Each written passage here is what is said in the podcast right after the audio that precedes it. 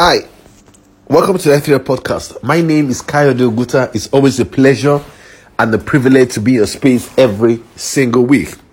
The Ethereum podcast is an intervention to making sure that your leadership journey is beautiful and your experience wonderful. Every single week we come with world class content in providing you the tools, the techniques, and the templates that all exceptional leaders have in building exceptional organization and exceptional teams. In today's leadership podcast, we'll be speaking about what I with um, uh, the heart of leadership. The heart of leadership. If you do not have something, you cannot give it. With the heart of leadership, leadership becomes not a position to be attained, but a platform for influence. Many times, because of what is going on in the global pandemic uh, and the social um, injustice or racial injustice taking place around the whole world, many people do not rise up to the expectations of what leadership should be. In terms of leadership, in terms of crisis, we want people who can rise above sentiments, who can rise above pettiness, who can rise above self, um, above self uh, paranoid tendencies. Now, those are the people that can drive the changes that organizations want. Those are the people that can drive results. Those are the people that can drive the things that will become lasting. Now, because if you do not have these people, what happens very clearly is the fact that you would have created a group of people who cannot respond or who cannot exploit or who cannot appreciate the circumstances in which they are presently living. Now, so the heart of leadership becomes like an iceberg. That what you see outside, you see outside as um, as results. Underneath it, which is huge, are the things that really contribute to the result, which are unseen. So, like the human heart. If the human heart is not seen, I mean, you cannot see it physically, but you know it exists because you are still alive. So your heart is still pumping blood. Your heart is still moving things. Your heart is still regulating um, oxygen. You know. Now, those are the things that comes out when the heart of leadership becomes um, is studied, you now begin to find out that there are pointers that tells us that if someone has this heart for leadership, then the person will be able to do well in leadership position. That the person will not just be um, be a misfit, but the person will be a round peg in round holes or a square peg in square holes, whatever you want to call it. Now, the amazing thing about it is the fact that in many many organizations worldwide, you find out that there are a lot of people in positions of leadership, in positions of authority that have small minds. I call them small minds with big positions.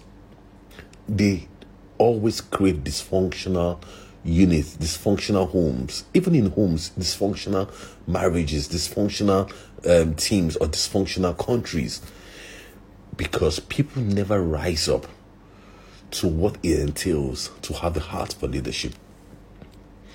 So, what I, what I call the pointers for leadership, and if you have these pointers, then he tells me that you will be an exceptional leader. Because um, the crisis, like the COVID crisis has done, to expose the underlying heart of a leader. You know, whatever has been covering it, what the crisis just does is just just take out the clothing, just take out the mask, and what you see is your heart.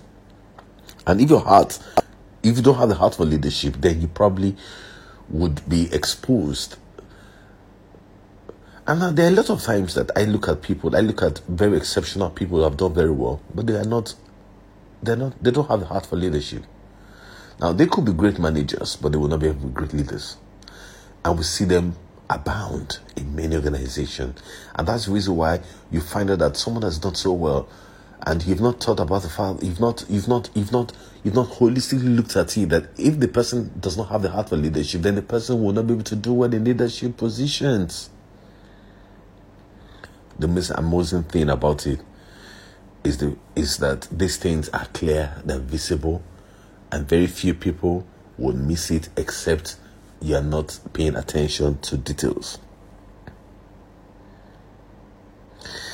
When people crumble under the weight of crisis, it's because of the fact that they've not understood that crisis actually is the crucible for leadership to be expressed.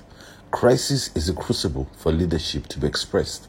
So when you have been trained by life and crisis come, what happens is that your heart of leadership is one that will be exposed. What are the pointers to the heart of leadership? I'll bring to you five pointers today. And those pointers are the things that if you're in leadership development, if you're mentoring people, if you're trying to bring out the best out of people, if you look at a young child and you're trying to bring out the best out of his leadership, what you should be doing is to look out for these five pointers. The five pointers are number one, status quo challenger. If you ever see any person love to challenge the status quo, then the person has the heart for leadership. You know what? Because everybody tries to keep the status quo. Everybody tries to maintain the status quo. In organizations, majority of the people want to do things the way we've been doing it in the past. Well, that's the way our ancestors did it. That's the way we're going to be doing it. But when you see someone that has a that has that loves to challenge the status quo, then the person it's a pointer to the fact that the person is going to be an exceptional leader. Now, when I talk about the fact that um, how do you challenge status quo? Because it takes courage, it takes character to be able to challenge status quo. It takes courage, it takes character to be able to challenge status quo. When Jack Welch became the G um, G uh, CEO, some of the things he did were really revolutionary. You know why? Because some of the businesses that gave them that gave them opportunities, they had to turn their eyes to say no to them. Now, the status quo, if you prevail, if you want to keep the status quo, when opportunities come, you cannot exploit it. When threats come, you cannot respond to it because what you're interested in doing is to is to keep the status quo in operation.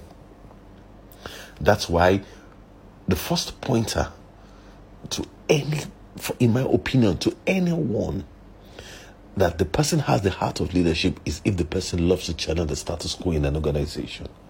It doesn't mean that the person will be rude, doesn't mean the person will be mean. It's just like the person will challenge it in intellectual terms. Can we do something better? Can we do something better? That and that is the first sign of excellence because whatever stops getting better stops getting good enough. Whatever stops getting better stops getting good enough. So if you're just about the status quo, very soon you'll not be good enough exceptional leaders love to challenge the status quo. The second pointer, uh, which I think that every exceptional leader should be looking out for, is the fact that they have a social orientation or a service orientation. Sorry about that, service orientation. What I mean service orientation? I mean they're always thinking about what can we do to be better instead of what can I gain. You find that people, a lot of people come to the table. What's in it for me? But the person with a service orientation comes in that what's the need for our customers? What's the need for our clients? What's the need for our stakeholders? What's the need for the people that depend on us? What's the need for our constituency? Those are the people that have a service orientation. And I realized that if you change the I from illness to we, the I to we, that's from I to we, what you have is that you transform from illness to wellness. Many people are ill because all they see is themselves. All they see is all about them. But people play championship, but it's teams that win championship. People play competitions, but it's teams that win what? Championship. So if you want to win, you've got to be transforming yourself from the I to the we. Because with the we, we come with our strengths. Everybody come with their strength. In organizations, everybody come with the best of themselves. And the person that tries to navigate that is the person that will be an exceptional leader. The third thing I look at when I, I look the third pointer that I look at for an exceptional leader, the person has the heart for an exceptional leader, is the person that no, loves to shape behaviors. Behaviors are what gets our results. If you want to change your results, you have to change the behaviors. Now, if someone has the ability to shape behavior, the person has the ability to become an exceptional leader. If the person comes into a table, we all come with what I call um, a mental odor. You come to the table and does things change after you've left or things remain the same? Now, somebody comes to the table and changes things, changes the way people think, shapes your behavior. It can change the, the, the trajectory of the organization. And that's why it's important for me to tell you that anybody who does that, that knows how to shape behaviors, it's going to be a pointer to the fact that the person will be an exceptional leader. Because ultimately, whenever you're in leadership position, you want people that will shape behaviors of people to the direction that you really want them to have. Because without changing our behaviors, the things will still be the same. It was Zig Ziglar who told us that we can't keep doing the same thing and expect a different result. That would be insanity. So, a pointer to the fact that somebody is going to be an exceptional leader, it's simple. Is does the person has the capacity to shape behavior or the person does the person shape behaviors normally and naturally comes to a room and the room is is sad and the person leaves with frankness that's going to be an exceptional behavior exceptional leader the fourth pointer in which I look at the fact that does the person see correctly? see correctly means the fact that many times when you talk to people, you find that they are always a function of the past realities or the present challenges. But seeing correctly is that someone sees beyond the past realities, someone sees beyond the present challenges, and someone sees a future that is desirable. You seeing correctly. You seeing correctly. There's this story that um, that um, that I heard one time that a man took his his son and they went into into the desert and as they as they got there they slept under the tent. And by the time they woke up the next morning the, the father asked the son he said what can you see? He said i see the stars. I see i see a vast number of things. And the and the father knocked the son's head and said can't you see that our tent has been stolen it's seen correctly. It's seen everything in the perspective in which it needs to be seen. So when someone sees correctly, when someone does not see just because of the fact, when someone does not, not see only from the past realities or the present challenges, but sees a future opportunity, a future dream, where vision is birthed, then the person is seen correctly. So you see an entrepreneur that you see a group of people not wearing shoes. See correctly is not seeing them not wearing shoes. See correctly is that you know what? Can I sell a dollar shoe for all for this million people and they, and and they will profit? That's seen correctly. That's the birthplace of of vision.